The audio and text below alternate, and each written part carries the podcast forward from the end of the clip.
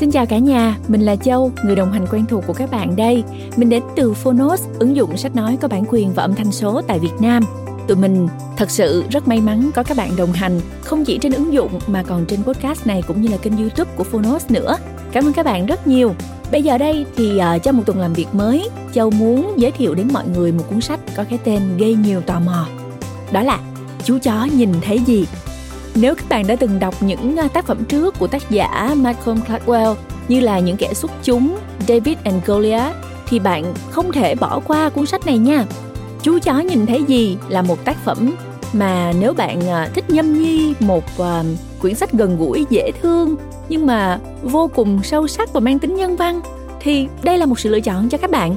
Gladwell tổng hợp 19 bài viết về 19 chủ đề thông thường trong cuộc sống kể lại với một giọng văn vô cùng chỉnh chu ẩn sau những câu chuyện ông khéo léo lồng ghép những góc nhìn tinh tế để giúp độc giả thấy được rằng những giá trị nhân văn luôn ở những nơi mà chúng ta ít chú ý nhất. À, để xem nào cuốn sách này châu nghĩ là phù hợp để các bạn uh, nhâm nhi một chút vào buổi sáng trước khi bắt đầu giờ làm việc của mình đúng không nè? Hy vọng hy vọng là các bạn sẽ thích nhưng mà thật ra là nếu như các bạn thích đọc vào buổi tối thì cũng không sao cả. Mỗi người sẽ có một khung giờ khác nhau để hấp thụ thông tin, kiến thức cũng như là giải trí. Bây giờ thì mời bạn hãy nghe thử chương 1 của cuốn sách chú chó nhìn thấy gì cùng với châu nhé. Hẹn gặp lại các bạn trong podcast lần sau.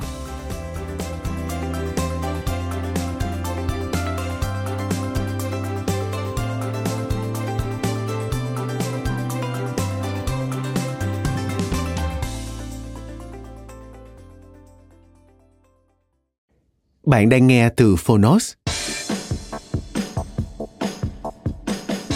Chú chó nhìn thấy gì? Lật tẩy những góc khuất trong cuộc sống xã hội. Tác giả, Malcolm Gladwell Người dịch, Diệu Ngọc và Hà Trang Độc quyền tại Phonos Phiên bản sách nói được chuyển thể từ sách in, theo hợp tác bản quyền giữa Phonos và công ty cổ phần sách Alpha.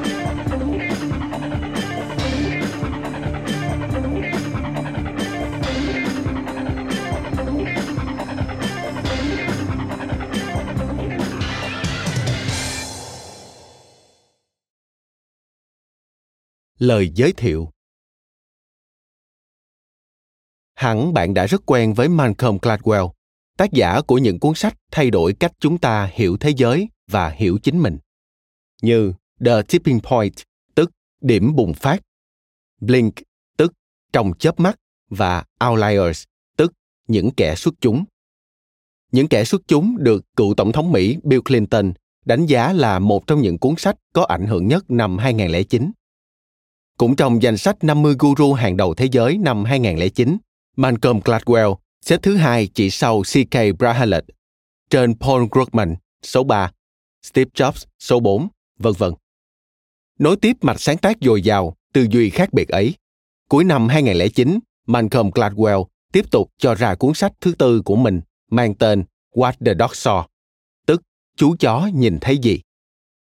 Cuốn sách là tập hợp những bài viết mà ông tâm đắc nhất đã được đăng trên tờ The New Yorker, nơi ông trở thành một cây viết chủ đạo từ năm 1996. Cuốn sách được kết cấu thành ba phần. Phần thứ nhất viết về những kẻ bị ám ảnh và những người mà Gladwell vẫn ưa gọi là các thiên tài ẩn thân. Phần thứ hai được dành toàn bộ cho những học thuyết, những cách thức tổ chức kinh nghiệm. Phần thứ ba suy ngẫm về những tiên đoán phán xét của chúng ta về người khác làm cách nào chúng ta biết được ai xấu xa ai tháo vát hay đặc biệt giỏi giang hơn người khác trong một lĩnh vực nào đó ngoài ra phần phụ lục trong cuốn sách này là hai bài điểm sách của những độc giả đã đọc Chú chó nhìn thấy gì. Phát hành lần đầu ngày 20 tháng 10 năm 2009. Rất nhanh chóng, Chú chó nhìn thấy gì lập tức trở thành cuốn sách hay nhất, bán chạy nhất ở cả ba thể loại: báo chí, tiểu luận và nghiên cứu tâm lý học lâm sàng cuốn sách đã đưa Malcolm Gladwell trở thành một trong những người khám phá nổi bật nhất về những điều kỳ lạ ẩn giấu trong cuộc sống xã hội. Chúng tôi tin rằng những tác phẩm của Malcolm Gladwell, dù là được khen ngợi hay bị chỉ trích, chắc chắn sẽ mang một cách nhìn mới lạ và thú vị, giúp độc giả quan sát xã hội, soi rọi bản thân tinh tế và sâu sắc hơn. xin mời bạn bước vào cuộc phiêu lưu. Công ty cổ phần sách Alpha Lời tựa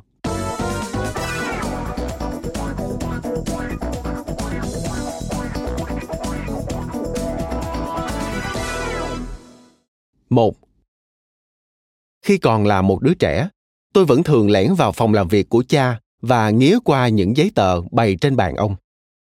Cha là một nhà toán học. Cha viết trên giấy kẻ ô những hàng dài, gọn ghẽ, đầy con số và ký hiệu bằng bút chì. Tôi ngồi vắt vẻo bên rìa ghế của cha và nhìn vào mỗi trang giấy với vẻ ngỡ ngàng và kinh ngạc. Thật thần bí làm sao? Trước hết là bởi cha được trả tiền cho những thứ mà vào lúc bấy giờ có vẻ như chỉ là một đống lộn xộn không hơn. Nhưng quan trọng hơn, tôi không tài nào thoát ra khỏi thực tế là con người mình luôn yêu thương thấm thiết nhường kia lại đang tỉ mẩn làm việc gì đó hàng ngày ngay bên trong đầu óc của ông mà tôi vẫn chưa thể hiểu được đây thực ra là một phiên bản của những điều mà về sau tôi mới biết được. Một điều mà các nhà tâm lý học vẫn gọi là vấn đề trí não của kẻ khác. Những đứa trẻ mới tròn một tuổi ngỡ rằng, nếu chúng mê bánh snack, cá vàng, thế thì ắt hẳn, cả cha yêu lẫn mẹ yêu cũng đều ưa bánh, cá vàng hết cả.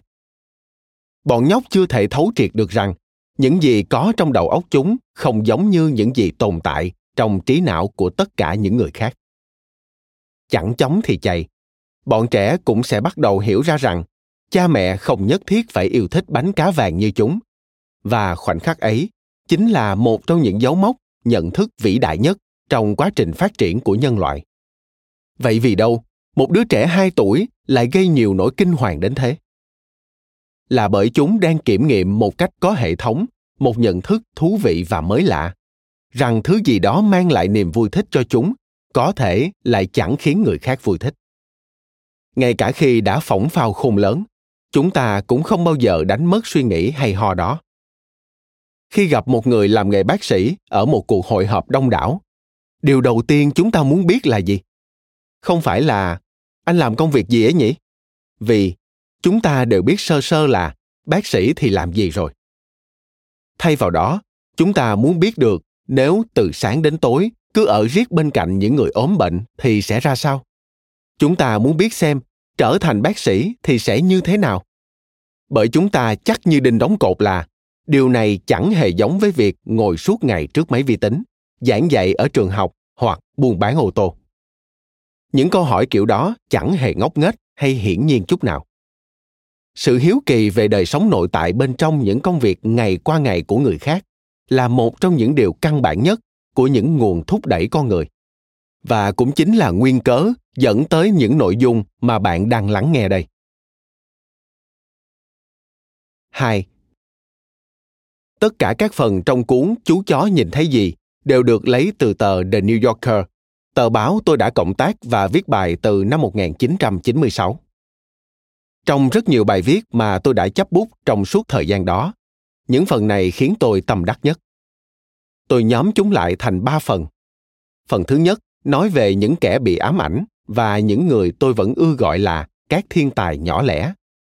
Không phải Einstein, Winston Churchill, Nelson Mandela hay những kiến trúc sư siêu quần bạc chúng của thế giới mà là những nhân vật như Ron Popeil, người đã rao bán chiếc Chapel Marriott, và Shirley Polikoff, người đã đặt một câu hỏi trứ danh. Liệu nàng có nhuộm hay là không? Chỉ thợ làm tóc của nàng biết được. Toàn bộ phần thứ hai được dành cho những học thuyết, những cách thức tổ chức kinh nghiệm. Chúng ta nên suy nghĩ thế nào về những người vô gia cư, những xì căng đan tài chính hoặc những thảm họa như vụ nổ tàu Challenger?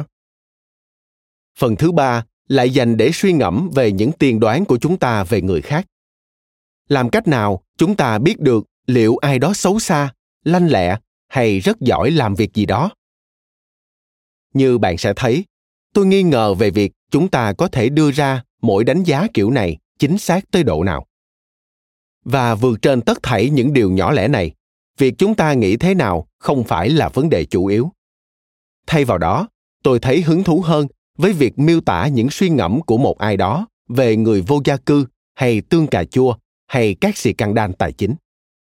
Tôi không biết phải rút ra kết luận gì về vụ nổ tàu Challenger. Với tôi, đó chỉ là một đám lộn xộn tạp nham. Những cột số má cùng ký hiệu không thể lý giải nổi được in gọn ghẽ trên giấy kẻ ô. Nhưng nếu chúng ta nhìn vào những vấn đề ấy qua con mắt của ai đó, từ trong đầu của một người khác, thì sao nhỉ? Ví như, bạn sẽ tình cờ đọc một bài viết mà trong đó tôi cố gắng nhận ra sự khác biệt giữa đờ người và hoảng loạn. Bài báo đó được khơi gợi từ vụ nổ máy bay chết người của John F. Kennedy hồi tháng 7 năm 1999. Anh là một phi công thiếu kinh nghiệm trong điều kiện thời tiết xấu. Người đã mất định hướng không gian, như các phi công vẫn thường hay nói, và bổ nhào xuống theo đường xoáy trồn ốc. Để hiểu được những gì anh đã trải qua, tôi nhờ một viên phi công đưa tôi lên cao bằng chiếc phi cơ tương tự như chiếc Kennedy đã bay. Trong cùng điều kiện thời tiết như vậy, và bảo anh ta bổ nhào theo hình xoáy trôn ốc. Đó không phải là một mánh lới khuếch khoát, mà là đòi hỏi bức thiết. Tôi muốn hiểu được tai nạn máy bay kiểu đó sẽ như thế nào, bởi nếu bạn muốn lý giải được vụ nổ đó, thì chỉ đơn giản biết Kennedy đã làm gì là chưa đủ. Bài viết Vấn đề hình ảnh đề cập đến việc làm thế nào để hiểu được những hình ảnh từ vệ tinh, ví như những bức ảnh mà nội các của Bush nghĩ là họ có được về vũ khí hủy diệt hàng loạt của Saddam Hussein. Tôi bắt tay vào chủ đề đó vì đã dành cả buổi chiều cùng một bác sĩ X-quang quan sát những phim nhũ ảnh. Và ngay giữa lúc đó, hoàn toàn bất ngờ, ông bỗng nói rằng ông tưởng tượng những vấn đề mà những người như ông gặp phải khi đọc phim X-quang chụp vú hẳn rất giống với những vấn đề mà nhân viên cơ quan tình báo trung ương Mỹ, tức CIA, vấp phải khi xem các bức ảnh chụp từ vệ tinh. Tôi muốn biết điều gì đã diễn ra trong đầu ông bác sĩ, còn ông thì lại hiếu kỳ rằng điều gì diễn ra trong trí não của các đặc vụ CIA. Tôi vẫn nhớ, vào khoảnh khắc ấy, tôi đã cảm thấy choáng váng vô cùng. Sau đó, có hẳn một bài viết mà tựa đề được lấy làm tên cho cuốn sách này. Đó là bài viết về tiểu sử sơ lược của Caesar Millen, một nhân vật được mệnh danh là người thuần hóa khuyển. Millen có thể xoa dịu những con vật cuồng nộ và hung hăng nhất chỉ bằng những cái ve vuốt của bàn tay. Điều gì diễn ra trong đầu Caesar khi anh làm việc đó? Đó chính là thứ khơi gợi cảm hứng cho tôi viết bài báo này. Nhưng sau khi tôi đã thực hiện được một nửa bài viết, tôi nhận ra có một câu hỏi thậm chí còn hay hơn. Khi Millen trình diễn ngón phép thuật của mình, điều gì xảy ra trong trí não của chính con chó? Đó là điều chúng ta thực sự muốn biết. Con chó đã thấy gì? 3. Câu hỏi tôi thường hay gặp nhất là Anh lôi những ý tưởng đó ở đâu ra vậy? Tôi chẳng bao giờ trả lời được câu hỏi đó cho ra đầu ra đũa cả. Tôi thường nói đại khái về việc người ta kể với tôi các thứ ra làm sao, hay chuyện ông tổng biên tập Henry đưa cho tôi một cuốn sách khiến tôi cứ miên man suy nghĩ thế nào. Hoặc tôi chỉ đáp rằng thành thực là tôi chẳng nhớ gì cả. Khi tập hợp lại những bài viết này, tôi đã nghĩ rằng mình sẽ thử khám phá ra điều đó thật thuyết phục ra sao. Ví như, có một đoạn dài dòng và phần quái gở nào đó trong cuốn sách này xoay quanh vấn đề vì đâu chưa từng có ai sản xuất ra một loại ketchup để cạnh tranh với hãng Heinz chẳng hạn. Chúng ta cảm thấy thế nào khi ăn ketchup? Ý tưởng đó xuất phát từ cậu bạn Dave của tôi, một doanh nhân ngành thực phẩm. Chúng tôi thường xuyên ăn trưa với nhau và cậu ấy là kiểu người hay ngẫm ngợi về những thứ như thế. Dave còn có vài học thuyết thú vị về dưa gan, nhưng ý tưởng đó tôi sẽ để dành về sau. Một bài viết khác có tựa đề Những màu sắc thực lại nói về những người phụ nữ đã đi tiên phong trong thị trường tạo màu tóc. Tôi bắt đầu với chủ đề đó bởi bỗng nhiên nảy ra một ý nghĩ rằng viết về dầu gội đầu thì sẽ vui đây. Tôi nghĩ khi ấy tôi đang rất khao khát một câu chuyện. Sau rất nhiều cuộc phỏng vấn, một người khích bác chọc giận đúng kiểu đại lộ Madison đã nói với tôi. Thế quái nào mà anh lại viết về dầu gội đầu hả? Tạo màu tóc hay ho hơn nhiều chứ. Và mọi sự diễn ra như vậy đây. Mẹo để bắt được ý tưởng là hãy thuyết phục bản thân rằng mọi người và mọi thứ đều có câu chuyện nào đó để kể gọi là mẹo thôi, chứ thực ra tôi cho rằng đây là thử thách, bởi rất khó để làm việc đó bản năng của chúng ta suy cho cùng vẫn cho rằng hầu hết mọi thứ đều chẳng có gì thú vị chúng ta lướt qua bao nhiêu kênh truyền hình và bỏ qua tới 10 chương trình trước khi dừng lại ở một kênh nào đó. Chúng ta đến hiệu sách và ngó qua hai chục cuốn tiểu thuyết trước khi nhặt lên cuốn chúng ta muốn. Chúng ta lọc ra, xếp loại và bình phẩm. Chúng ta buộc phải thế thôi. Ngoài kia có cơ mang bao nhiêu là thứ kia mà. Nhưng nếu bạn muốn trở thành một cây viết, bạn buộc phải đấu tranh với bản năng ấy mỗi ngày. Dầu gội không có vẻ gì hấp dẫn ư? À, vâng. Khỉ lắm. Hay chứ. Mà nếu không thì, tôi vẫn cứ phải tin rằng cuối cùng nó cũng sẽ đưa tôi đến được thứ gì đó ra trò tôi sẽ để bạn tự đánh giá xem liệu tôi có đúng đắn trong trường hợp cá biệt này hay không một mẹo khác để tìm tòi ý tưởng là khám phá sự khác biệt giữa quyền lực và kiến thức. Trong số tất cả những con người mà bạn sẽ gặp trong cuốn sách này, chỉ rất ít người quyền thế, hay thậm chí là có tiếng tâm. khi tôi nói rằng tôi hứng thú với những thiên tài nhỏ lẻ, thì tôi thật sự có ý như vậy. Bạn đừng bắt đầu từ tầng lớp thượng lưu nếu muốn tìm kiếm câu chuyện. Bạn nên bắt đầu ở tầng lớp trung lưu, bởi chính những con người ở tầng lớp đó mới làm những công việc thực sự trong thế giới này. Anh bạn dave của tôi, người đã dạy tôi về ketchup, cũng là một gã trung lưu. Anh ấy lăn lộn với món ketchup. Đó là cách để anh ấy thấu hiểu về nó. Những người ở trên cao thường hay dè dặt với những gì họ nói ra. Như vậy cũng chính đáng thôi, bởi họ có địa vị và cả những đặc quyền phải bảo vệ. Và chính thái độ dè dặt ấy lại là kẻ thù của sức hấp dẫn trong phần người bán dạo bạn sẽ hội ngộ với arnold morris người đã dành cho tôi một chỗ ngồi để xem chiếc máy sắc rau cũ Dial-O-Matic vào một ngày hè trong căn bếp của ông trên bãi biển Jersey. Ông cất lời. Qua đây nào, bà con. Tôi sắp sửa trưng cho các bạn xem chiếc máy sắc rau củ siêu phàm nhất mà bạn từng thấy trong đời. Ông nhấc một hộp gia vị nướng lên và dùng nó như một món đồ biểu diễn.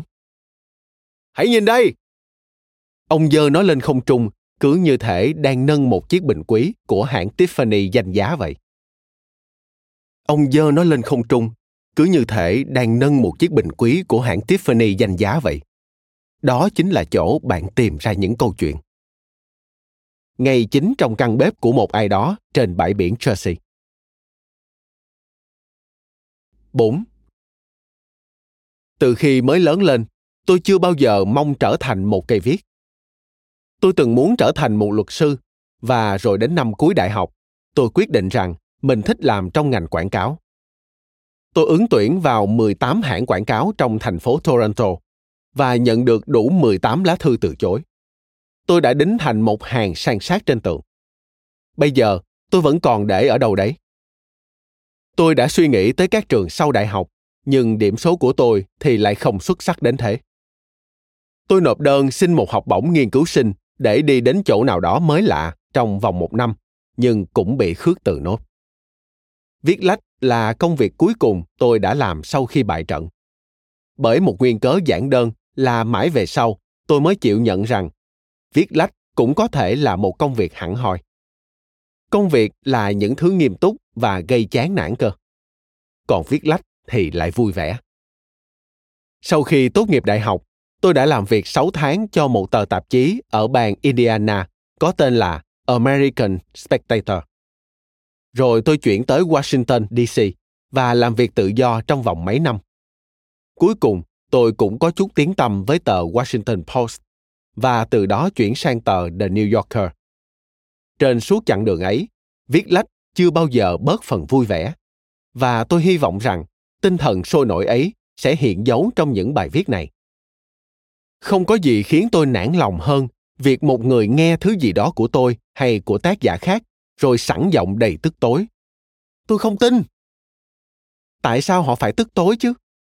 một tác phẩm tốt không thành công hay thất bại xét ở khía cạnh, nó có khả năng thuyết phục mạnh đến cỡ nào và dù sao đi nữa, đó cũng không phải là kiểu viết mà bạn sẽ tìm thấy trong cuốn sách này nó thành công hay thất bại là ở khả năng thu hút bạn khiến bạn phải ngẫm nghĩ hay đem lại cho bạn ý niệm lờ mờ nào đó về trí não của kẻ khác. Cho dù cuối cùng bạn kết luận rằng đầu óc của ai đó chẳng phải chốn bạn thích thú gì. Tôi gọi các bài viết này là những cuộc phiêu lưu, bởi đó chính là điều chúng hướng đến. Hãy thưởng thức nhé. Phần 1 những kẻ ám ảnh, những người tiên phong và những kiểu thiên tài nhỏ lẻ khác.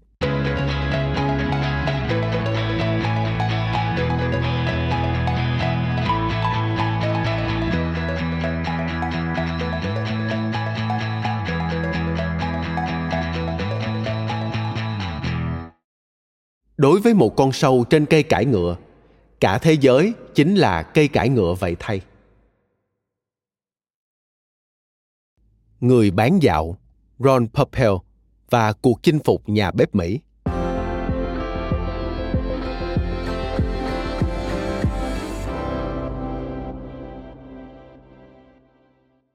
Một. Câu chuyện phi thường của lò nướng Ronco Showtime khởi đầu từ Nathan Morris, con trai bác thợ giày kiêm lĩnh sướng ca đoàn Kidders Morris, người đã chuyển tới từ cựu lục địa hồi những năm 1880 và định cư ở Asbury, New Jersey. Nathan Morris là một người bán dạo.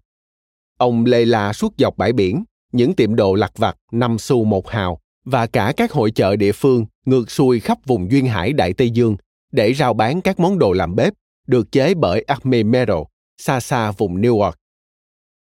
Hồi đầu những năm 1940, Nathan gây dựng hãng sản xuất NK Morris, chế ra Kui Pai Pai và bàn sắt miếng bánh mì Morris Metric.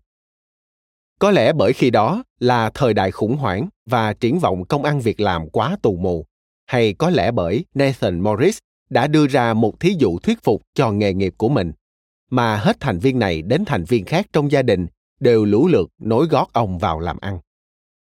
Hai cậu con Lester Morris và Arnold Morris của ông đã trở thành những người bán dạo cho cha mình. Ông còn gây dựng cho anh rể Irvin Rosenblum, người đã làm nên cả gia tài ở vùng Long Island với đồ nhựa. Cả một bàn nạo tuyệt hảo đến mức Nathan phải tỏ lòng kính phục bằng cách lập nên cả một hãng với tên gọi bàn nạo Shredder nhà bếp Hà Lan. Ông canh ti với người anh em El người có hai cậu con cũng bán dạo bờ biển cùng một gã Ireland cao nghèo tên gọi Ed McMahon. Thế rồi, vào mùa hè ngay trước chiến tranh, Nathan dẫn theo cậu cháu Samuel Jacob Purpell để cho học việc. S.J. Purpell, như mọi người vẫn biết tới, đã được truyền cảm hứng bởi ông bác Nathan, tới nỗi cậu quầy quả tự sáng lập hẳn hãng anh em nhà Purpell, đặt trụ sở ở Chicago và trưng ra cho thế giới nào là Dial-Magmatic, Chop Omatic và cả Vego Matic. S.J. Purpell có hai con trai, cậu cả là Cherry đã yểu mệnh. Cậu út thì rất quen thuộc với bất cứ ai từng xem phim quảng cáo trên truyền hình đêm khuya. Tên cậu là Ron Purple Trong những tháng năm hậu chiến, rất nhiều người đã biến bếp nút thành kế sinh nhai cho mình.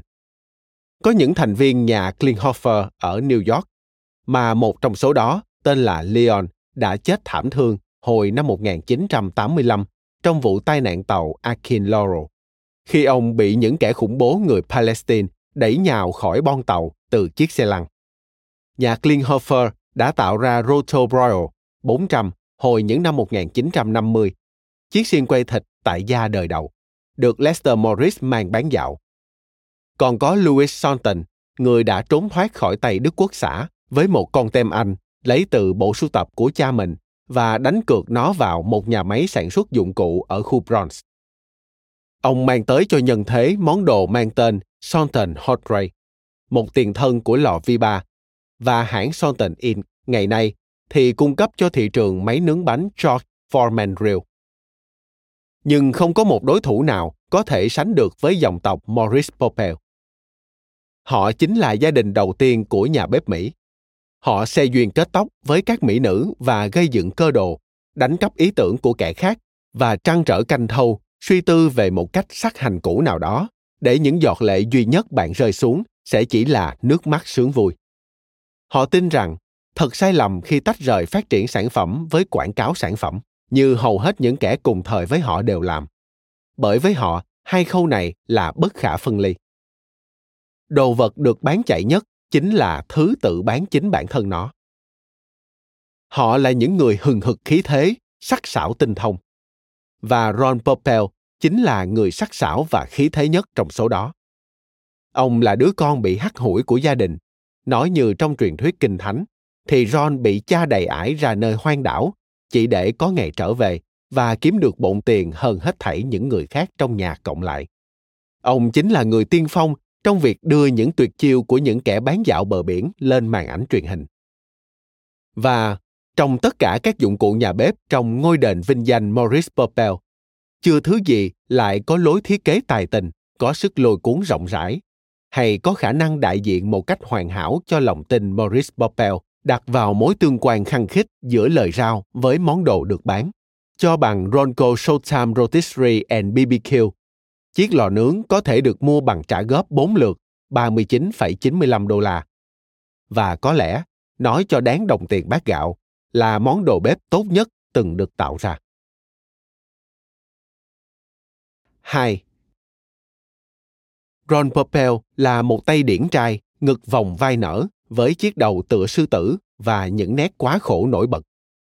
Ông đang vào quãng giữa lục tuần và sống ở Beverly Hills, lưng chừng hẻm núi Coldwater, trong căn nhà khung một tầng to lớn cành càng với một rặng cây bơ cùng một vườn rau phía đằng sau. Trong cung cách sinh hoạt thì Popel, xét theo tiêu chuẩn của vùng đồi Beverly, thuộc vào dạng truyền thống. Ông tự xách túi dết của mình. Ông vốn nhẵn mặt ăn uống ở Dennis ông vận áo phông và quần thể thao. Chừng hai lượt một ngày, người ta có thể thấy ông mua gà vịt, cá hay thịt tại một trong những cửa hàng thực phẩm trong vùng. Tại một cửa hàng Costco đặc thù, nơi ông ưa thích bởi thịt gà ở đó chỉ có 0,99 đô la cho 0,5 kg. Rẻ hơn hẳn so với 1,49 đô la ở các siêu thị chuẩn mực. Bất cứ thứ gì mua về, ông đều mang vào bếp một căn phòng rộng rãi hướng nhìn lên hẻm núi, với một dãy sàn sát các dụng cụ công nghiệp, cùng một bộ sưu tập lên tới ngàn rưỡi chai dầu ô liu. Và ở một góc là bức tranh sơn dầu vẽ ông cùng bà vợ thứ tư tên Robin, một cựu người mẫu của Frederick of Hollywood, và Contessa, bé gái sơ sinh con họ. Trên giấy tờ, Purpell sở hữu một công ty có tên Ronco Invention có 200 nhân viên và vài nhà kho ở Chatsworth, California. Nhưng trái tim thực sự của Ronco phải là Ron làm việc ngay tại nhà, và rất nhiều vị lãnh đạo chủ chốt thực ra chỉ là bè bạn của Ron. Những người cũng làm việc ở tại nhà mình. Cũng là những người tụ họp về căn bếp của Ron rất thường xuyên, mỗi lần Ron nấu một món súp nào đó và muốn bàn bạc công chuyện. Trong 30 năm qua, Ron đã sáng chế ra cả loạt dụng cụ nhà bếp trong số đó có máy sấy thực phẩm điện Ronco, cùng máy chế biến mì và xúc xích tự động Purpell, có hẳn một lớp bạc lót làm từ chất liệu giống thành phần chế tạo kính chống đạn. Ông làm việc bền bỉ, được dẫn lối bởi những cảm hứng chớp lóe. Ví dụ, vào tháng 8 năm 2000, ông bỗng nhiên hình dung ra thứ sản phẩm nên tiếp bước sau lò nướng xiên Showtime. Ông và người trợ tá đắc lực Alan Backus đã cầm cụi lắp dựng một chiếc lò nướng bánh mì và bánh xốp, có thể nhồi vào tới 4,5 kg cánh gà, thịt da cầm, tôm hoặc phi lê cá và thực hiện mọi khâu, nhào trứng, bột, vụn bánh mì.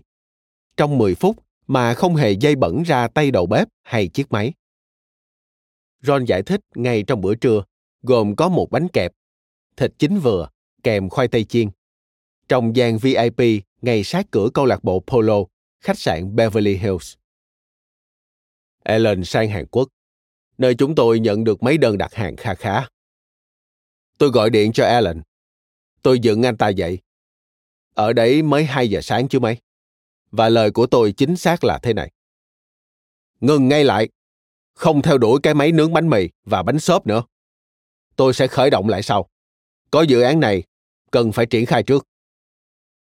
Dự án ấy Cảm hứng mới của ông là một thiết bị có khả năng xông khói thịt trong nhà mà không thải ra bụi than tràn lan vào không khí và đóng cấy vào đồ đạc. Ron đã có một phiên bản máy hun thịt tại gia ở ngoài hiên.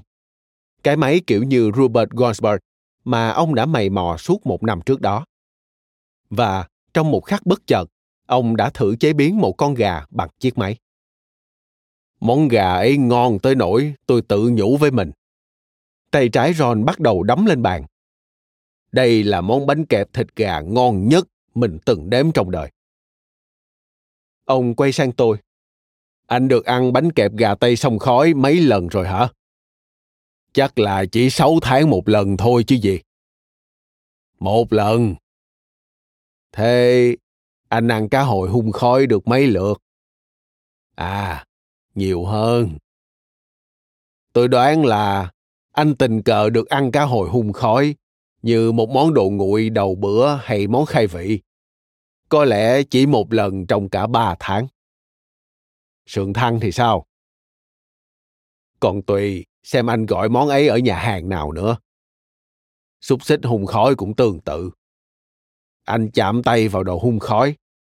Ông nhấn giọng và huýt tay tôi cường điệu. Nhưng tôi biết tổng một điều, mà anh cơ mà. Anh không có nổi một cái lò sông khói. Ý tưởng về Showtime cũng xuất hiện theo cách như thế. Ron đã ở Costco khi thình lình nhận ra rằng có cả một hàng dằn dặt khách hàng chờ chực mua thịt gà từ lò nướng xiên ở đó. Họ chạm tay vào món gà quay, nhưng Ron thì biết tổng một điều. Họ chưa có nổi một cái lò nướng xiên. Ron trở về nhà và triệu Bacchus đến. Cùng hiệp đồng tác chiến, họ mua một bể kính, một motor, một bộ nung nóng, một khung nướng và cả mớ đủ thứ phụ tùng, rồi bắt đầu chấp ghép. Ron muốn làm ra thứ gì đó đủ lớn, chứa được một con gà tây gần 7 kg, nhưng lại phải đủ nhỏ để vừa vặn trong không gian giữa phần đáy của một tủ chạn với bàn chế biến trong nhà bếp thông thường. Ông không muốn làm ra một máy điều nhiệt, bởi các máy điều nhiệt thì phải bật tắt. Cứ bấm bật tắt nhiệt độ liên tục sẽ ngăn trở việc chín vàng đều và giòn, yếu tố mà ông cho là căn cốt. Và khung nướng thì phải xoay theo phương nằm ngang, chứ không phải theo chiều thẳng đứng. Vì nếu bạn nướng một con gà hay một tảng thịt bò theo phương thẳng đứng, thì phần chớp sẽ quắt queo, còn nước cốt sẽ dồn hết xuống dưới cùng. Roderick Dorman, luật sư chuyên lo đăng ký bằng sáng chế của Ron, nói rằng mỗi khi lui tới hẻm núi Coldwater, ông thường nhìn thấy năm hay sáu mẫu lò thử nghiệm trên bàn bếp, xếp thành hàng tăm tắp nhau. Ron để gà trong mỗi lò, nhờ vậy mà ông có thể so sánh độ chín đều của thịt và sự vàng rộm của lớp da. Rồi thắt thỏm về những thứ, kiểu như là liệu có cách nào để quay tảng thịt nướng lúc nó tiếp cận với bộ phận nướng khiến cho phần bên trong của tảng thịt cũng có màu nâu vàng hệt như phía mặt ngoài hay không đến lúc ron hoàn thiện công trình thì showtime đã đệ lên không dưới hai tá đơn xin cấp bằng sáng chế nó được trang bị loại motor khỏe nhất so với các lò đồng hạng nó có một khay hứng nước được phủ loại sứ không dính dễ chà rửa và lò nướng vẫn chạy tốt ngay cả sau khi bị rơi xuống sàn xi măng hay sàn đá tới 10 lần liên tiếp, từ độ cao tới một mét. Với Ron mà nói, không còn nghi ngờ gì nữa, chiếc lò đã làm ra món gà tuyệt nhất ông từng nếm trong đời. Tiếp sau đó, Ron quay một bộ phim quảng cáo dài cho lò nướng Showtime. 28 phút 30 giây đồng hồ. Nó được thu hình trực tiếp trước khán giả trường quay và phát sóng lần đầu vào ngày 8 tháng 8 năm 1998. Nó đã xuất hiện trên màn ảnh từ bấy đến nay, thường vào khung giờ khoảng nửa đêm về sáng, hay trên những kênh truyền hình cáp vô danh tiểu tốt, chung kênh với nào những mẹo mực làm giàu chóng vánh hay phim bộ Trees Company phát lại. Hồi đáp cho những thước phim quảng cáo ấy là trong vòng một năm tiếp sau, tổng doanh thu bán hàng của Showtime đã vượt hơn 1 tỷ đô la. Ron Perpel không nhằm đến một nhóm trọng tâm riêng lẻ. Ông không có trong tay nhân viên nghiên cứu thị trường, nhóm nghiên cứu và phát triển, tức R&D, cố vấn quan hệ công chúng, công ty quảng cáo đại lộ Madison hay nhà tư vấn kinh doanh nào cả. Ông đã làm những điều mà những người mang họ Morris và Pompeo đã làm ròng rã suốt gần thế kỷ. Tất tật những gì các chuyên gia nói rằng bất khả thi trong nền kinh tế hiện đại. ông lụi cụi chế tạo món nào đó mới mẻ trong căn bếp riêng và bước ra ngoài rồi tự rao bán. 3. Nathan Morris, ông bác của Ron Pompeo, trông rất giống Cary Rand. Nói thêm, Archibald Alec Leach, sinh năm 1904, mất năm 1986, nổi tiếng với nghệ danh Cary Grant, là một diễn viên người Mỹ gốc Anh. Với những dấu ấn có 102 của mình, ông được xem như đỉnh cao của sự kết hợp hài hòa giữa sự tự tin, ngoại hình, vẻ nam tính và sức lôi cuốn quyến rũ. Trở lại nội dung chính.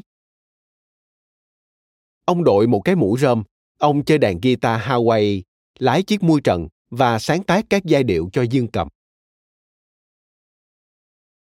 Ông điều hành công việc làm ăn của mình trong một tòa nhà quét sơn trắng toát, xa xôi hẻo lánh trên đại lộ Ridge gần Asbury Park, với một căn nhà phụ ở phía sau, nơi ông thực hiện những công việc tìm tòi khai phá với Teflon.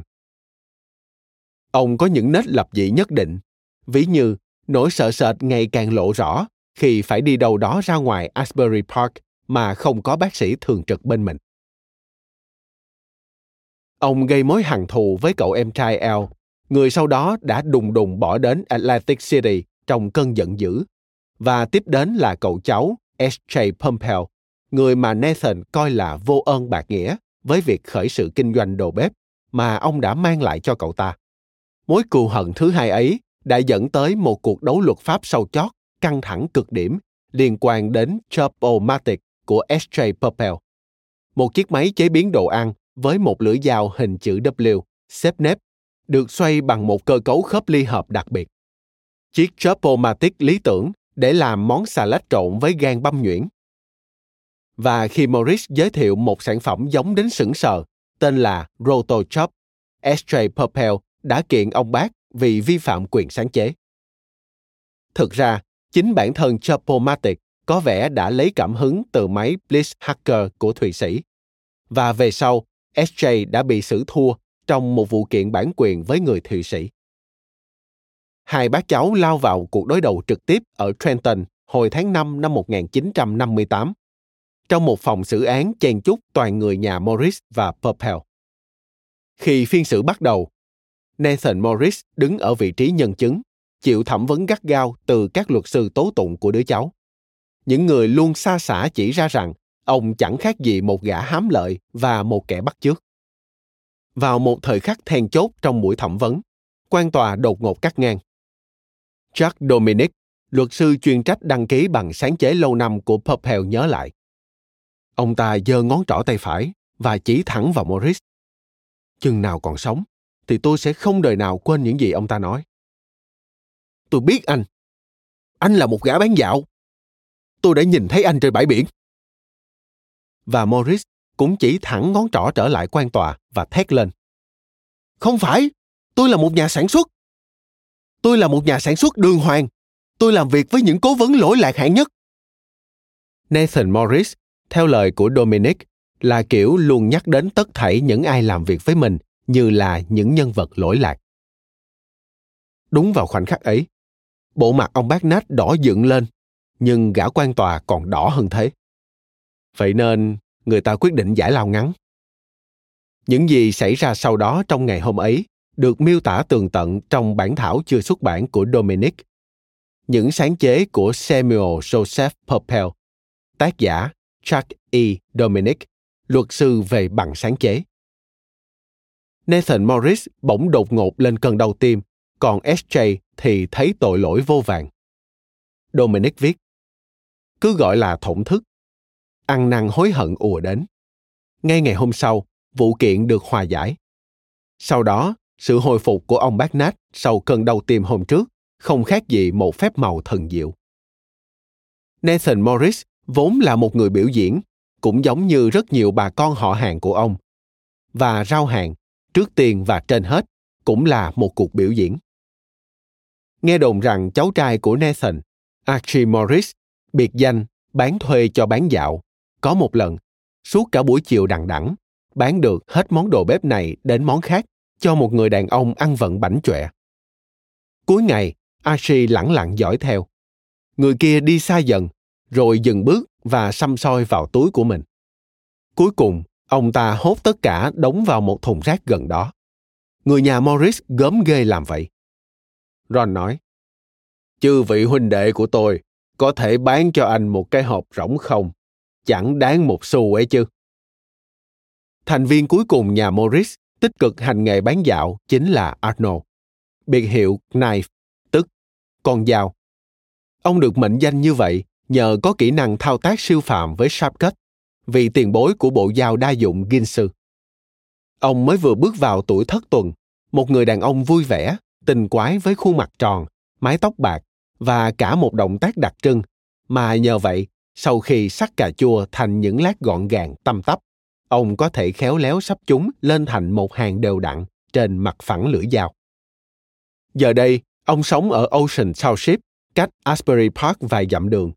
Bên cạnh Phyllis, người vợ đầu gối tay ấp 29 năm trời, người mà ông nhắc đến với thái độ chắc chắn không thể cưỡng lại, mà có lẽ ông cũng dùng để mô tả những thứ kiểu như loại dao nhẹ tựa lông hồng, như là cô gái diễm lệ nhất ở Asbury Park.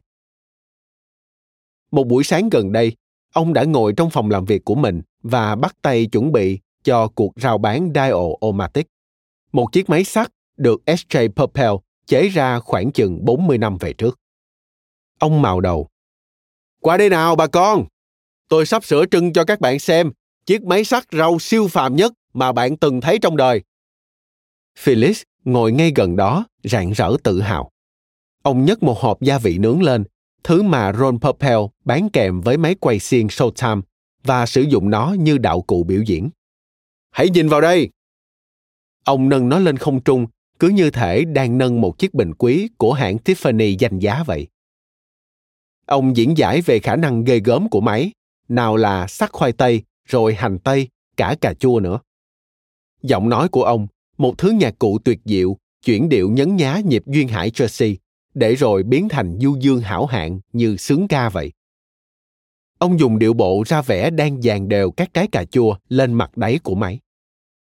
Bao nhiêu người sắc cà chua kiểu này?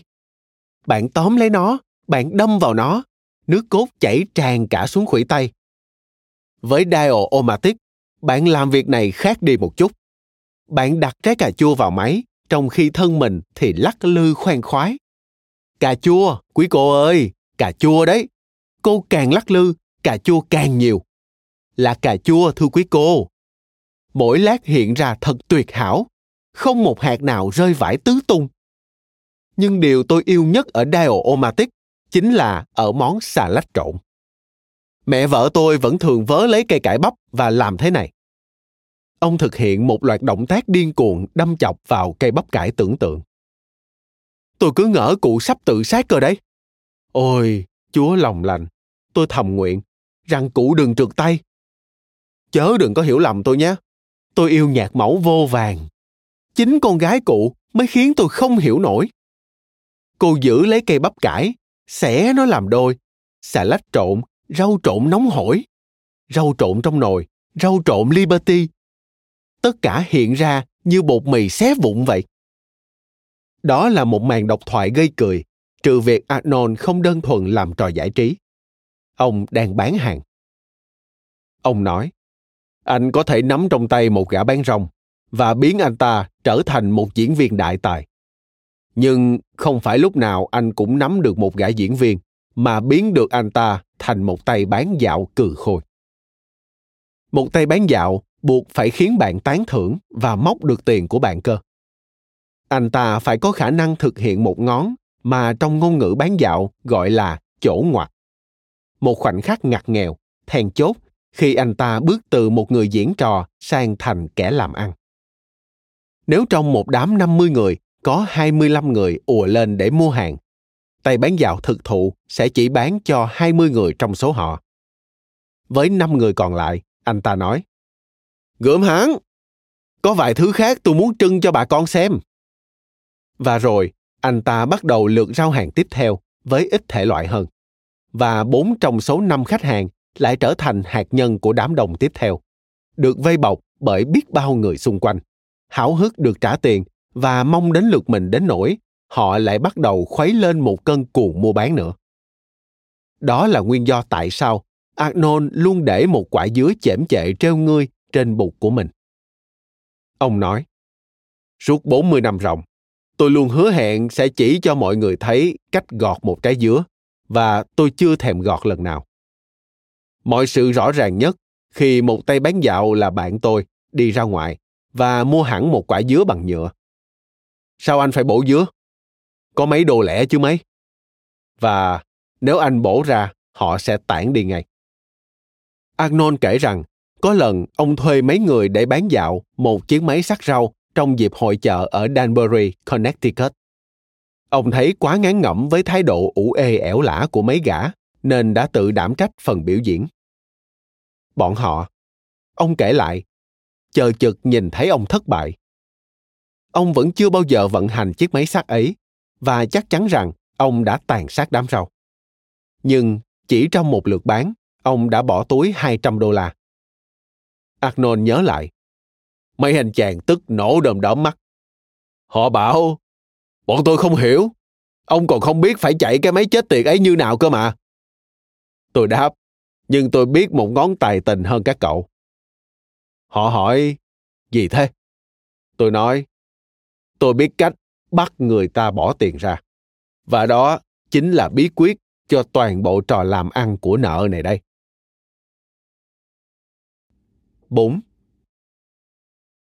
Ron Popeil đã bắt đầu bán dạo các món đồ nhà bếp của cha mình trên chợ cốc đường Maxwell ở Chicago hồi giữa những năm 1950.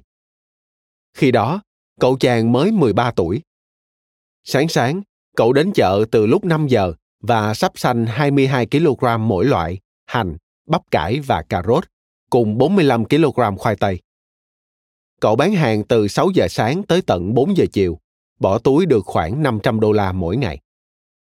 Lúc ngấp nghé 20, cậu chàng đã bắt đầu làm việc chính quyền và bán dạo trong hội chợ của hạt. Và rồi, cậu trúng vào một vị trí then chốt ở cửa hàng Woolworth của bang Washington. Thời đó, đang là cửa hàng Woolworth có doanh thu cao nhất trong toàn chuỗi trên cả nước. Ron còn năng nổ hơn cả một vị quản lý cửa hàng đơn thuần. Cậu bán cả Job-O-Matic và Dial-O-Matic. Cậu dùng bữa ở Pump Room xa hoa, đeo một chiếc Rolex và thuê những dãy buồn khách sạn có giá tới 150 đô la một đêm. Trong những bức ảnh từ thời đó, cậu thật đậm dáng với mái tóc đen dày, đôi mắt xanh lam lục cùng đôi môi đầy nhục cảm. Vài năm sau đó, khi chuyển văn phòng về 919 đại lộ Michigan, cậu còn được mệnh danh là Minton Paul Newman của cao ốc Playboy.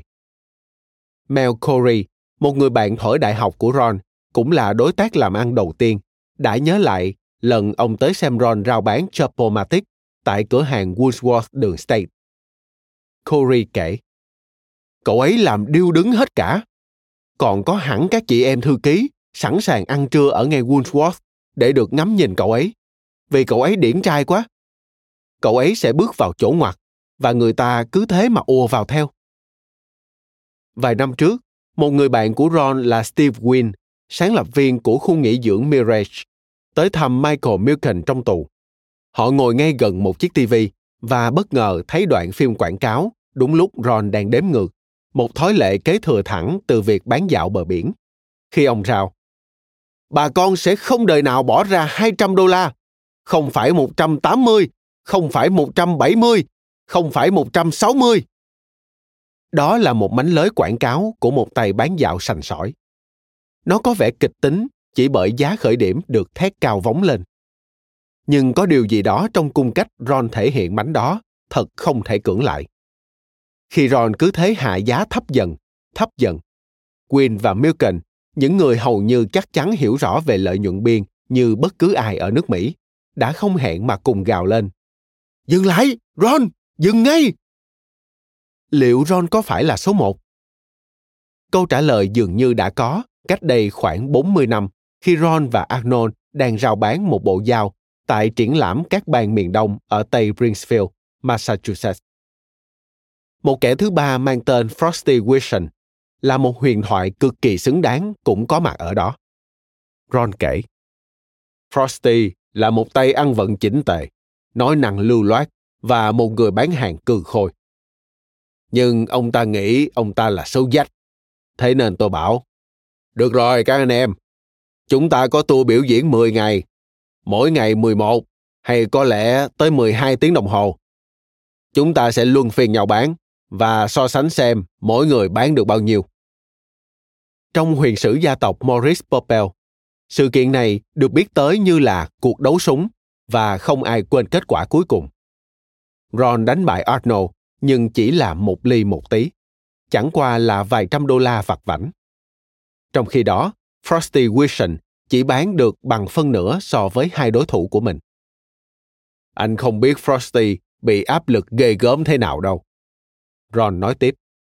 Ông ta tiến lại chỗ tôi vào cuối cuộc triển lãm và bảo Tôi...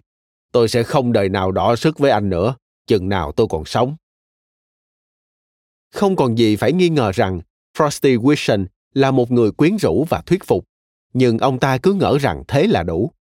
Rằng những quy tắc trong nghề giao hàng cũng hệt như những quy tắc bảo chứng từ người nổi tiếng vậy. Khi Michael Jordan rao bán những chiếc bánh kẹp McDonald, Michael Jordan chính là ngôi sao. Nhưng khi Ron Popeil hay Arnold Morris rao bán, giả dụ là Chopomatic, thì tài năng của ông ta nằm ở chỗ biến Chapomatic thành ngôi sao. Suy cho cùng, đấy chính là sáng tạo. Nó giới thiệu một cách thức khác hẳn để sắc hạt lựu hành tây và băm nhuyễn gan. Nó đòi hỏi người tiêu dùng phải suy nghĩ lại về những lối chế biến trong căn bếp của mình.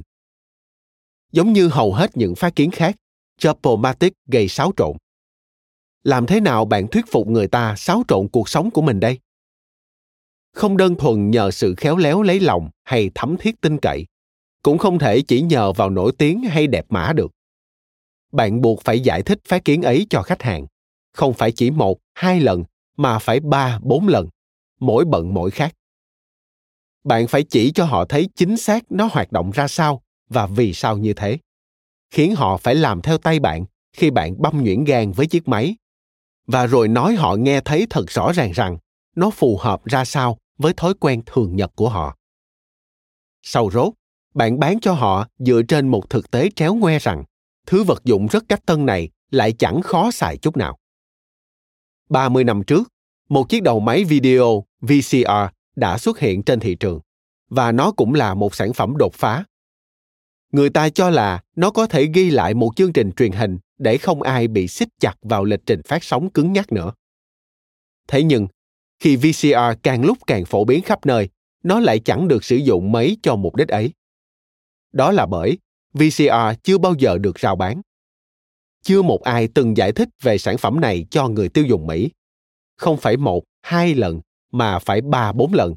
Không ai chỉ cho họ thấy chính xác chiếc máy hoạt động ra sao và nó phù hợp thế nào với thói quen thường nhật của họ. Cũng chẳng có đôi tay nào chỉ dẫn họ từng bước của quy trình sử dụng.